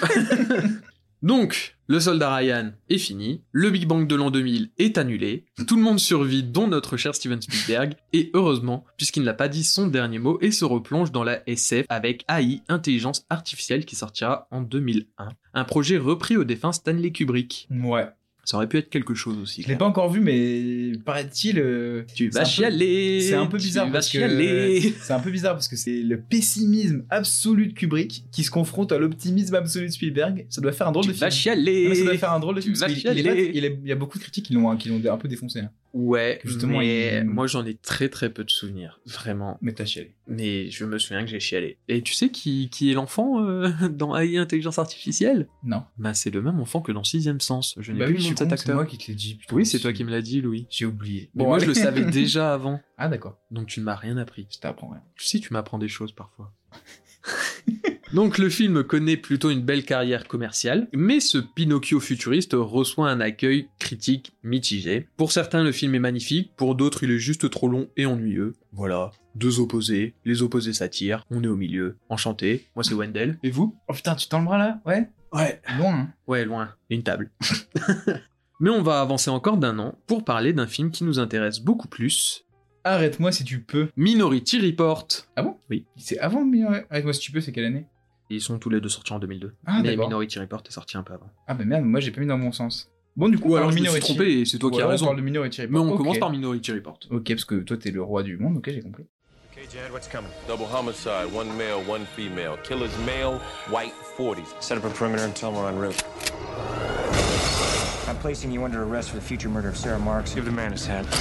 The future can be seen. All we have to run on are the images that they produce. We see what they see. There hasn't been a murder in six years. There's nothing wrong with the system. It is perfect. I agree. Murder can be stopped. Tell me exactly what it is you're looking for. Flaws. You ever get any false positives? We are arresting individuals who have broken no law. But they will. The fact that you prevented it from happening doesn't change the fact that it was going to happen. The system can't be wrong. Run! Wait! You say something, Chief? No. You're in a lot of trouble, John. Have a warrant in my pocket that says murder. En 2054, la société du futur a éradiqué les crimes grâce à des humains qui peuvent prédire les crimes futurs. Le chef de brigade John, Tom Cruise, n'a jamais questionné ce système jusqu'au jour où son propre visage apparaît. Il doit alors s'enfuir pour prouver son innocence. Du coup, on a choisi de parler de, de, de- de Spielberg et la SF avec Minority Report. On aurait pu prendre La Guerre des Mondes, on aurait pu prendre justement AI. On aurait mais- pu prendre E.T., on aurait pu Oui, non, prendre mais je parlais, de- du dans les années, non, mais je parlais dans les années 2000. Ah, ok. Mais finalement, on a choisi celui-là parce que moi, je trouve que Minority Report, il est vraiment trop, trop, trop bien réussi. Même si La Guerre des Mondes aurait pu être intéressant parce que il a choqué les Américains quand il est sorti, parce qu'il évoquait vraiment le traumatisme du 11 septembre. De toute façon, dès qu'il y a une sortie en rapport avec la guerre des Monks, ça a traumatisé. Quand, quand il avait été lu à la ouais, radio, il avait livre pris tout, euh, comme un vrai, une vraie les, histoire. les gens pensaient vraiment que euh, on était attaqué par des extraterrestres, enfin les gens de l'époque. hein. Mais en tout cas, Minority Report, ce qui est intéressant, c'est que Spielberg, du coup, le cinéaste de l'enfant, de la niaiserie, de l'aventure, adapte Philippe Dick, écrivain paranoïaque, névrosé, drogué, son antithèse absolue, comme quand il reprend Et il me semble en plus que Minority Report c'était juste une nouvelle. une toute petite nouvelle Ouais. qui est beaucoup moins euh, étoffée. Donc le mélange n'aurait pas vraiment dû fonctionner, mais euh, finalement ça marche très très bien. Déjà le film est trop cool visuellement. Comme toujours Spielberg, il avance avec les, te- les technologies de son temps. Ça c'est quand même une de- des choses qu'on peut lui reconnaître.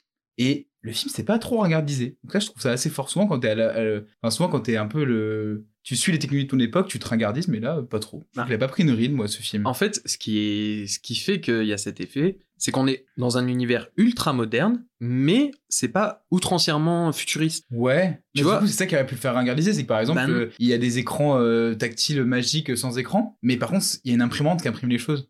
Mais du coup, bah, Mais justement, va, du coup, je trouve que ça, je trouve que ça va pas, ça va pas le regardiser parce que justement, tu vois, à cette époque déjà, la façon dont on voyait le futur et la façon dont on le voit aujourd'hui dans les films, c'est un peu différent. Ouais. Là, ça aurait été vraiment dans le too much. Du coup, il y a juste quelques éléments qui sont futuristes, mais pas l'ensemble du truc. Ouais, ok.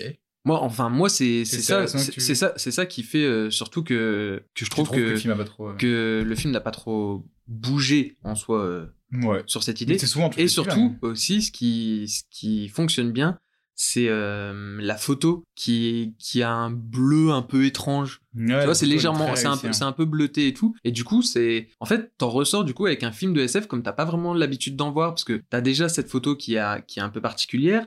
T'as aussi du coup ce monde ultra moderne mais qui est pas entièrement futuriste non plus. Ouais, en même temps, t'as des zones même qui sont même complètement archaïques. Voilà. Mais en tout cas, c'est vraiment là pour moi que Spielberg ressemble le plus à Cameron. On avait fait dans notre dernier épisode spécial, c'est ce côté j'avance avec la technologie de mon époque, quoi. Du coup, il y a Tom Cruise euh, qui, qui est ouf, qui est, euh, je trouve, encore mieux que dans La Guerre des Mondes. Mais euh, bon, leur collaboration va s'arrêter parce que Tom Cruise tombe dans sa secte à la con de Scientologie et va utiliser un peu la promo de Spielberg pour la promouvoir. Mais du coup, c'est pas, c'est pas euh, durant Minority. non, du coup, c'était peut-être pendant La Guerre des Mondes. oui. Mais du coup, ils sont engueulés par rapport à ça, mais ils se sont réconciliés récemment. Spielberg a sorti une phrase débile en disant que Tom Cruise avait sauvé le cinéma avec Top Gun. Donc du coup, ils sont recopains. Peut-être qu'ils vont refaire un film ensemble, ça Il n'a cool. pas sauvé le cinéma, mais il a fait un peu de bien au cinéma. Euh, c'est dommage parce que vraiment leur duo, mais il fonctionne parfaitement quoi. Tom Cruise, il a vraiment ce côté, bah, il est un peu niais, il est pas ambigu, il est super bon dans l'action, il, transmet bien des émotions euh, pures. Enfin, je trouve que vraiment le- ça marchait trop bien quoi. Le film est par, quasiment parfait, mais je trouve la fin par contre un peu niaise parce que tout le film il a un peu cet univers pessimiste à la digue, cet univers. euh, univers euh, parano, il y a une scène dégueulasse où Tom Cruise il se fait opérer de l'œil et tout, mais à la fin, il y a quand même cette, cette happy end vraiment à la Spielberg, quoi. C'est vrai que c'est un peu le cinéaste du consensus, ce Spielberg, quoi. Et des fois, ça gâche un peu les messages, parce que bah, le, le message de Minority Report, c'est pas ils vécurent heureux et ils eurent beaucoup d'enfants. Non, bah, d'ailleurs, euh, c'est un peu un problème. justement, il y a deux points, moi surtout, que j'avais bien aimé euh, dans le film. C'était euh, la question, en fait, du coup, de la prédestination et de la liberté individuelle. Voilà, on est Des très clairement thèmes tout là-dessus. le temps dans Kadik. C'est ça. Les précogs, ceux qui voient le futur, c'est dans plein de nouvelles de Kadik. Voilà, parce que le, le film en fait met en scène une société qui a développé une technologie permettant de prédire les crimes avant qu'ils ne se produisent, ce qui en soi soulève la question de savoir si les individus sont prédestinés à commettre des crimes Ah putain, c'est là qu'il va ou s'ils ont une réelle liberté de choix. Alors Louis? Bah c'est Spinoza, ça. C'est c'est Voilà. l'idée de Spinoza euh, qui, qui déprime. Exactement. Êtes-vous libre vraiment? Est-ce que ce que vous faites, vous êtes libre de le faire réellement? Ou alors tout était juste- programmé? Programmé ou pas? Enfin, forcément c'est vraiment cette idée que tout n'est qu'un enchaînement de choses qui t'amènent à, ce, à, à, aujourd'hui- à maintenant et que t'as pas le choix de faire les choses maintenant. Voilà. Ce qui est fort avec Minority Report, avec le cinéma de Spielberg et qui rejoint cette, cette idée de la fluidité, c'est que ces films, ils ont un pouvoir d'attraction qui est dingue. Je l'ai vu, ma copine était à côté, elle voulait pas le voir, elle a mis son œil dessus et elle a été happée. Et elle a Mm. pris le film en entier. Et c'est là en fait où il est trop fort Spielberg et qu'il arrive à intéresser les gens à, à des mouvements historiques, à de la SF, des thèmes qui sont pas forcément euh, toujours euh, des thèmes grand public, mais en fait il maîtrise tellement les codes du cinéma, il est tellement fluide, bah, c'est que il, arrive à choper les gens et il démocratise un univers, il a démocratisé en fait un- une culture geek qui aujourd'hui est la culture euh, dominante, alors qu'au début c'était une espèce de petit nerd à lunettes. euh, et on peut penser non- notamment à Ready Player One euh, récemment, même si beaucoup trouvent que le film est finalement où Spielberg est plus dans le coup, moi je trouve qu'il est toujours dans le coup. Mais Et il est, il- c'est là où il est assez fort, c'est qu'il a. Enfin, vraiment, moi, c'est ça que je retiendrai de Minority Report, quoi. C'est cette réussite euh, à ce niveau-là. euh, C'est un peu la quintessence d'un film de Spielberg. Ah, moi, Même vois, c'est si plus, c'est plus niais- vraiment euh, les, les sous-textes du film qui m'ont. Ouais, mais les sous-textes du film, ils viennent pas de lui. Non, ils viennent pas de lui. Tu vois. Non, non, c'est sûr, c'est sûr, ils Mais viennent pas de lui. avec toi, les sous-textes du film mais, sont mais- passionnants. mais moi, c'est surtout ça, avant même tout le reste, qui m'a, qui m'a vraiment eu dans le film. Parce que Tu vois, si tu veux vraiment un film qui est fidèle à 100% à l'e- à l'esprit de Dick, il faut plutôt regarder Total Recall. oui, Avec Schwarzenegger, tu vois, par exemple. Oui, Ouais. je, je suis bien d'accord. Après, tu peux aussi regarder la version avec Colin Farrell, mais tu, Non. tu perdras un petit truc. Voilà, on va pas se mentir. Non, mais Minority Report, très très bien. Moi, c'est plus, c'est pas, enfin, il y a cette fin, oui, que je trouve euh, trop niaise, mais c'est, c'est même en fait euh, la relation amoureuse en soi qui est développée pendant Ouais. le film, mais qui est justement en fait qui est sous-développée. Donc mais tu limite, vois, non mais limite, on se dit une qu'elle est inutile. Ouais, mais c'est encore un thème à la Spielberg, c'est une Ah oui, mais totalement. C'est encore une rupture, hein, comme dans tous les films. Non, mais c'est vrai qu'il y a toujours, il y a toujours un peu. euh, De toute façon, Spielberg, c'est une boucle un peu infinie. Il, il va, en fait, à chaque fois, il a un peu le même schéma, mais il, il plonge toujours son schéma dans des univers différents. Et c'est ça, en fait, qui fait que maintenant, quand tu vas voir un Spielberg, pour moi, j'ai un peu cette sensation vraiment de rentrer dans des chaussons, même quand je connais pas le film. Ouais, tu sais que tu vas y trouver ce que tu veux y trouver. Voilà, c'est, a ça. hein. j'ai un peu, j'ai un peu ce petit truc-là, mais en même temps, on est toujours un peu surpris. Parce Ouais. que sinon, c'est vrai que tu te fais chier si tu sais déjà exactement comment ça va aller. Mais là, dans le dernier Fablemans, oui, j'ai eu plein de moments où j'étais surpris. Ouais, parce qu'il a cassé un peu son schéma. Il, il a un peu cassé son schéma, mais sinon, là, tu vois, je pense qu'il y a encore d'autres films qu'on va découvrir de lui. On ira un peu en mode chausson, on sera quand même un peu surpris, et en même temps, on se dira, Hmm, je suis bien installé là, parce que tu sais me faire plaisir, tu sais me parler, tu sais qu'en plus, tu sais tu vas être un peu dans un roller coaster, tu vas te laisser euh, guider, tu vas avoir les émotions que tu dois avoir au moment où tu dois les avoir. C'est ça. C'est pas de l'ambiguïté. Tu regardes un film de De Palma, tu sais qu'à la fin, tu vas être en mode. Et Spielberg, non. Du Tu coup, en ton interprétation de voir un film de De Palma c'est. et un, un Spielberg Ah, et un Tarantino, oh, un Scorsese c'est pas Scorsese. et un Ruben Östlund. bon, je pense Alors. qu'on a fait un peu le tour euh, pour Ouais. euh, Minority Report. Carrément. Très bon film, hein Très bon film. Très bon film. Mais une fin un peu décevante. Une boucle. Alors, après Minority Report, nouveau tournant pour Spielberg, il adore ça, il adore tourner, lui. qui se lance dans des films au ton un peu plus léger, Ouais. avec humour et tendresse. Et nous allons commencer par Arrête-moi, si tu peux. Welcome to Miami Mutual Bank. How may I help you? I'd like to cash this check here and then. And I'd like to take you out for a steak dinner. Are you a real life pilot? I sure am, little lady. The jump seat is open. Special Agent Hanratty, FBI. Hello, Carl. You're gonna get caught. It's like Vegas. The house always wins. Some nuts flying around the country posing as a pilot. Call him the James Bond of the sky. Hello, Pusher. This is by far the best date I have ever been on. He's a kid. That's why he doesn't have a record. 30 milligrams of codeine every four hours? Do you concur? I concur. Dr. Harris. Sorti en 2002, le film nous raconte l'histoire vraie de Frank Abagnale. Abagnale, je sais pas. Oh, je sais pas du tout comment il s'appelle. Franck, Ab- on va l'appeler Abagnale. Ou Abagnale. Franck. Je- Bah, Franck, c'est plus simple. Franck, maître dans l'art de l'escroquerie, allant jusqu'à détourner 2,5 millions de dollars avant sa majorité et à figurer sur les listes du FBI comme l'un des 10 individus les plus recherchés des États-Unis. Et en fait, il avait 16 ans, il me semble. Oh. Voilà, tu faisais quoi toi à 16 ans? Moi personnellement, je regardais Naruto. Ah, J'allais dire Dragon Ball, mais. Ah ouais, Ah bah c'est c'est ouf. hein. Donc Spielberg, du coup, s'est aidé du livre écrit par euh, bah, Franck. Ah oui. Voilà, Franck en fait avait relaté toute son aventure dans un livre et Spielberg il a fait oh bah merci en fait. ça s'est pas exactement passé comme ça, mais du coup c'est le style de film avec le starter pack Spielberg en fait niveau réel. C'est vrai. Ce film-là, c'est Voilà. tellement typique. On a pas mal de plans séquences, Ouais. très plaisant. Après rien de fou au niveau de la réal, surtout que je dirais même que c'est pas en dessous, mais c'est- il y a rien de grandiose. Ouais, un peu comme dans le Terminal, qui est un peu de la même époque, ou d'autres films comme voilà, ça. c'est ça. Mais c'est vraiment efficace. Si, à Hmm. la limite, le petit truc qui m'est venu par rapport euh, à Arrête-moi si tu peux, c'est c'est la photo que je trouve quand même vraiment colorée. Tu vois, il y a du PES dedans. Ouais. Euh, ça, ça j'ai Ouais, vraiment pour un truc très terre à terre en plus. Voilà, c'est ça. Sinon, après, le, le duo Tom Hanks-DiCaprio, Bah, surtout DiCaprio, pour moi, c'est comme Tom Cruise. C'est des acteurs qui sont faits pour tourner avec Spielberg. c'est vrai qu'avant de parler du duo, un autre petit truc, DiCaprio, il joue un gamin de 16 ans, Ouais. il en a avait 28. Ouais, mais DiCaprio, il a une tête de. Ouais, non, mais c'est... hey, Ouais, c'est vrai qu'il y a une Là, différence. quand même, euh, 12 ans, 12 ans de Ouais, différence. une euh, différence. Pourtant, tu vois, il a, il a vraiment la, le, le look d'un gamin de 16 ans, quoi. Ah, Et non. non, mais non, mais tu vois, c'est ça qui est fou, c'est que il fait vraiment gamin de 16 ans, mais quand on le voit habillé en pilote et tout, Dans je vois plus un gamin de 16 ans. Ah oui, oui, oui. oui. Aviator. Ouais, bah, Aviator de Scorsese, il joue un pilote. Tu sais que dans Arrête-moi si tu peux aussi. Ah ouais, c'est vrai, je me souviens maintenant. Je l'ai vu il y a longtemps, moi, ce film-là. Donc le duo fonctionne, mais surtout DiCaprio, qui arrive aussi bien à être charismatique que totalement déplorable. Mhm. Il te fait encore une fois des opposés, et ça. Ouais, mais de façon assez caricaturale. euh, Il est pas très ambigu. Moi, ce qui me dérange un peu avec le film, c'est qu'il fait un film sur un escroc. Mhm. Mais en fait, si le méchant, l'escroc, c'est pas sa faute. C'est ses parents qui ont, qui ont divorcé quand il était petit. Et, et du coup, c'est pas sa faute. Je trouve que là, c'est un peu trop niais, quoi. Si tu fais un film sur un escroc, je trouve le film ressemble pas mal. et Mais à- c'est l'histoire vraie Pff, C'est l'histoire vraie racontée par le mec. hein. C'est facile de dire. Eh ben, mais Non, mais. Il avait... Il fait un film d'escroc, comme Ocean Eleven, ça ressemble pas mal à Ocean Eleven, même sur la forme et tout. Et dans Ocean Eleven, on nous dit pas à la fin, George Clooney, en fait, tu sais que ses parents, ils ont divorcé, c'est pour ça qu'il est méchant. Non.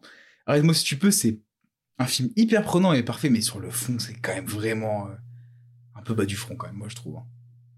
Non, tu trouves vraiment pas? C'est un peu facile de dire, je fais un film Non. sur un méchant. C'est c'est Suicide Squad, quoi. Je fais un En film sur gros- des méchants, mais en fait, ils sont pas méchants. En gros, le film, il se base sur trois thématiques. Ouais, vas-y. La famille, l'identité, la fuite. Ok, ouais. Voilà. On a la famille, du coup, le personnage de Frank qui est persuadé que sa mère est partie car son père n'avait plus d'argent. Ok Ça, c'est au dé- Ça, c'est au début. Il pense qu'en amassant suffisamment, ses parents vont se remettre ensemble. Car ben, il a que 16 ans. Ouais, du coup, s'il a 16 ans, peut-être un peu plus, mais ouais, voilà, moi, mais, c'est vrai mais non, mais c'est vrai. Et quand, quand on revoit le personnage de la mère qui est interprété par Nathalie Baye, d'ailleurs, qui est exécrable, enfin, pas Nathalie Baye, mais le personnage de la mère, qui n'en a vraiment rien à foutre, euh, elle a refait complètement sa vie. Bah, bah lui, il voit ça, ça, ça, ça fait quand même un, un petit pincement et tout, tu vois. Ouais, je sais pas, moi je trouve que là-dessus, c'est un quand même un peu. Il est un peu. Alors- quoi, celui-là. Alors que le personnage du père, qui, qui est, je le trouve, pas assez présent, malheureusement, alors qu'il est incroyable. J'ai j'ai adoré le, le personnage du père, qui à chaque fois qu'il voit euh, son fils, il lui demande euh, où est-ce que tu vas, Franck? et compagnie. Vraiment, il y a le personnage du père qui, lui, comprend. Enfin, il a compris ce que faisait son fils, il le sait. Et du coup, bah, pour moi, tout ça, ça me paraît sensé, avec, euh, avec ses idées, cet avancement et tout. En vrai, je trouve ça dommage parce que il avait un personnage ambigu et à la fin, le personnage n'est pas du tout ambigu. Mais C'est à la fin, il est totalement racheté. tu et sais- moi, je trouve ça un peu tu dommage. sais que- Comme t'as dit dans liste de Schindler, il est pas racheté, le personnage à la fin. Tu sais que dans l'histoire mais- vraie, tu sais que dans l'histoire vraie quand même, c'était totalement différent. euh, la prison en France et tout. En fait, il n'avait qu'une cellule qui faisait un mètre de haut. Ouais. Il avait vraiment qu'une cellule d'un mètre de haut, donc il était jamais debout. Il y avait juste son seau à côté où il y avait ses excréments et tout dedans. Ouais. C'était plus que la Hesse. Ouais. C'est pour ça aussi que Karl, qui il y a une sorte de d'amitié un peu qui s'est liée entre eux. Entre le policier, ouais. et- Voilà. Et, et Karl, et du coup, c'est pour ça qu'il lui a dit à tout prix, je te ferai revenir aux États-Unis. Et surtout, il y a un autre point très important, c'est euh, Bah, en fait, je vais finir mes deux points. Donc, il y avait aussi l'identité, tu vas comprendre.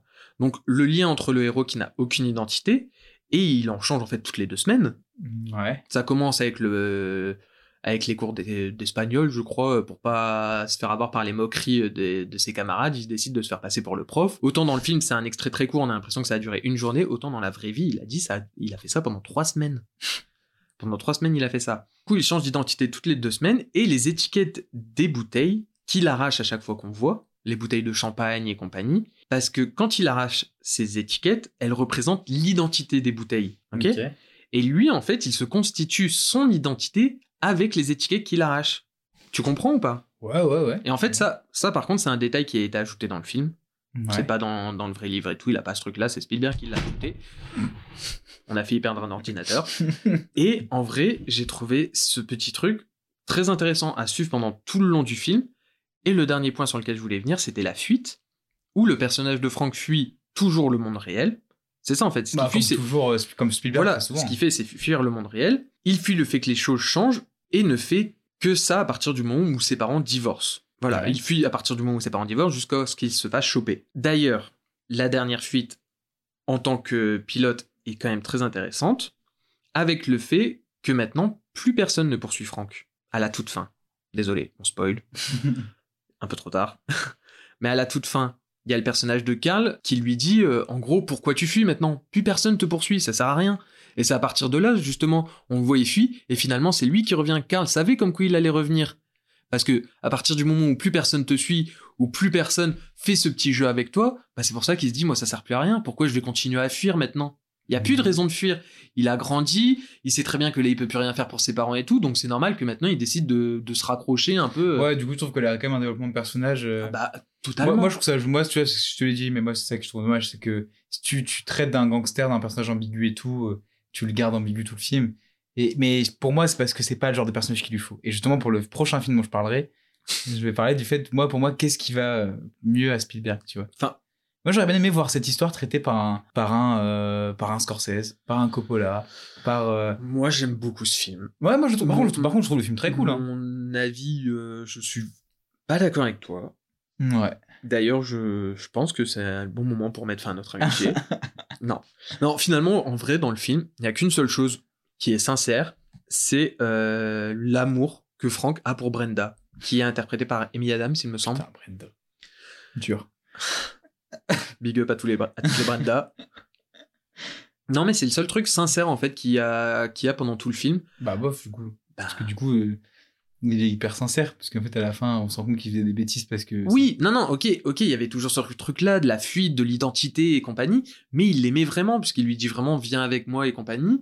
Enfin, vraiment, il était vraiment amoureux de cette fille. Mais moi, je trouve que du coup, le film, il est sincère à tout point. Parce que, vu qu'à la fin, il était pas vraiment méchant. Ah non, mais non, mais là, Ouais. quand je te dis sincère, Ah, non, c'est non, c'est le seul moment où il faisait pas, une- il jouait pas un rôle. Non, mais oui, où le personnage euh, de Franck était sincère. Oh, mais tu vois, pareil, ça, moi. Je... Le personnage, il ment à tout le monde et. Ouais, je sais pas. Ah, moi, je trouve que ce film, il a un fond un peu niais, mais. Louis, mais... L'amour. Qu'est-ce que tu connais, toi, l'amour? Mais Est-ce que mais- tu fais un podcast sur l'amour? Non. Non, c'est vrai. non, mais c'est un des films auxquels on est un peu moins d'accord. euh, Même si je le trouve très bien. Bon, je trouve très prenant. On peut pas être cool. d'accord sur tout. hein. Non. Je veux bien que tu aies allumé la lumière d'ailleurs. Oui, Parce que je me nique les yeux. Et on va donc profiter de ce moment pour couper l'épisode ici. Enfin là, du coup, vous avez écouté la première partie de cet épisode sur euh, Steven Spielberg, parce que l'épisode était un peu long, donc on a décidé de le couper en deux. Voilà. On se retrouve donc pour la partie 2 qui arrive d'ici quelques jours si vous écoutez l'épisode au moment de sa sortie, ou vous pouvez l'écouter tout de suite si vous écoutez l'épisode euh, plus tard que le moment de sa sortie. Voilà, à bientôt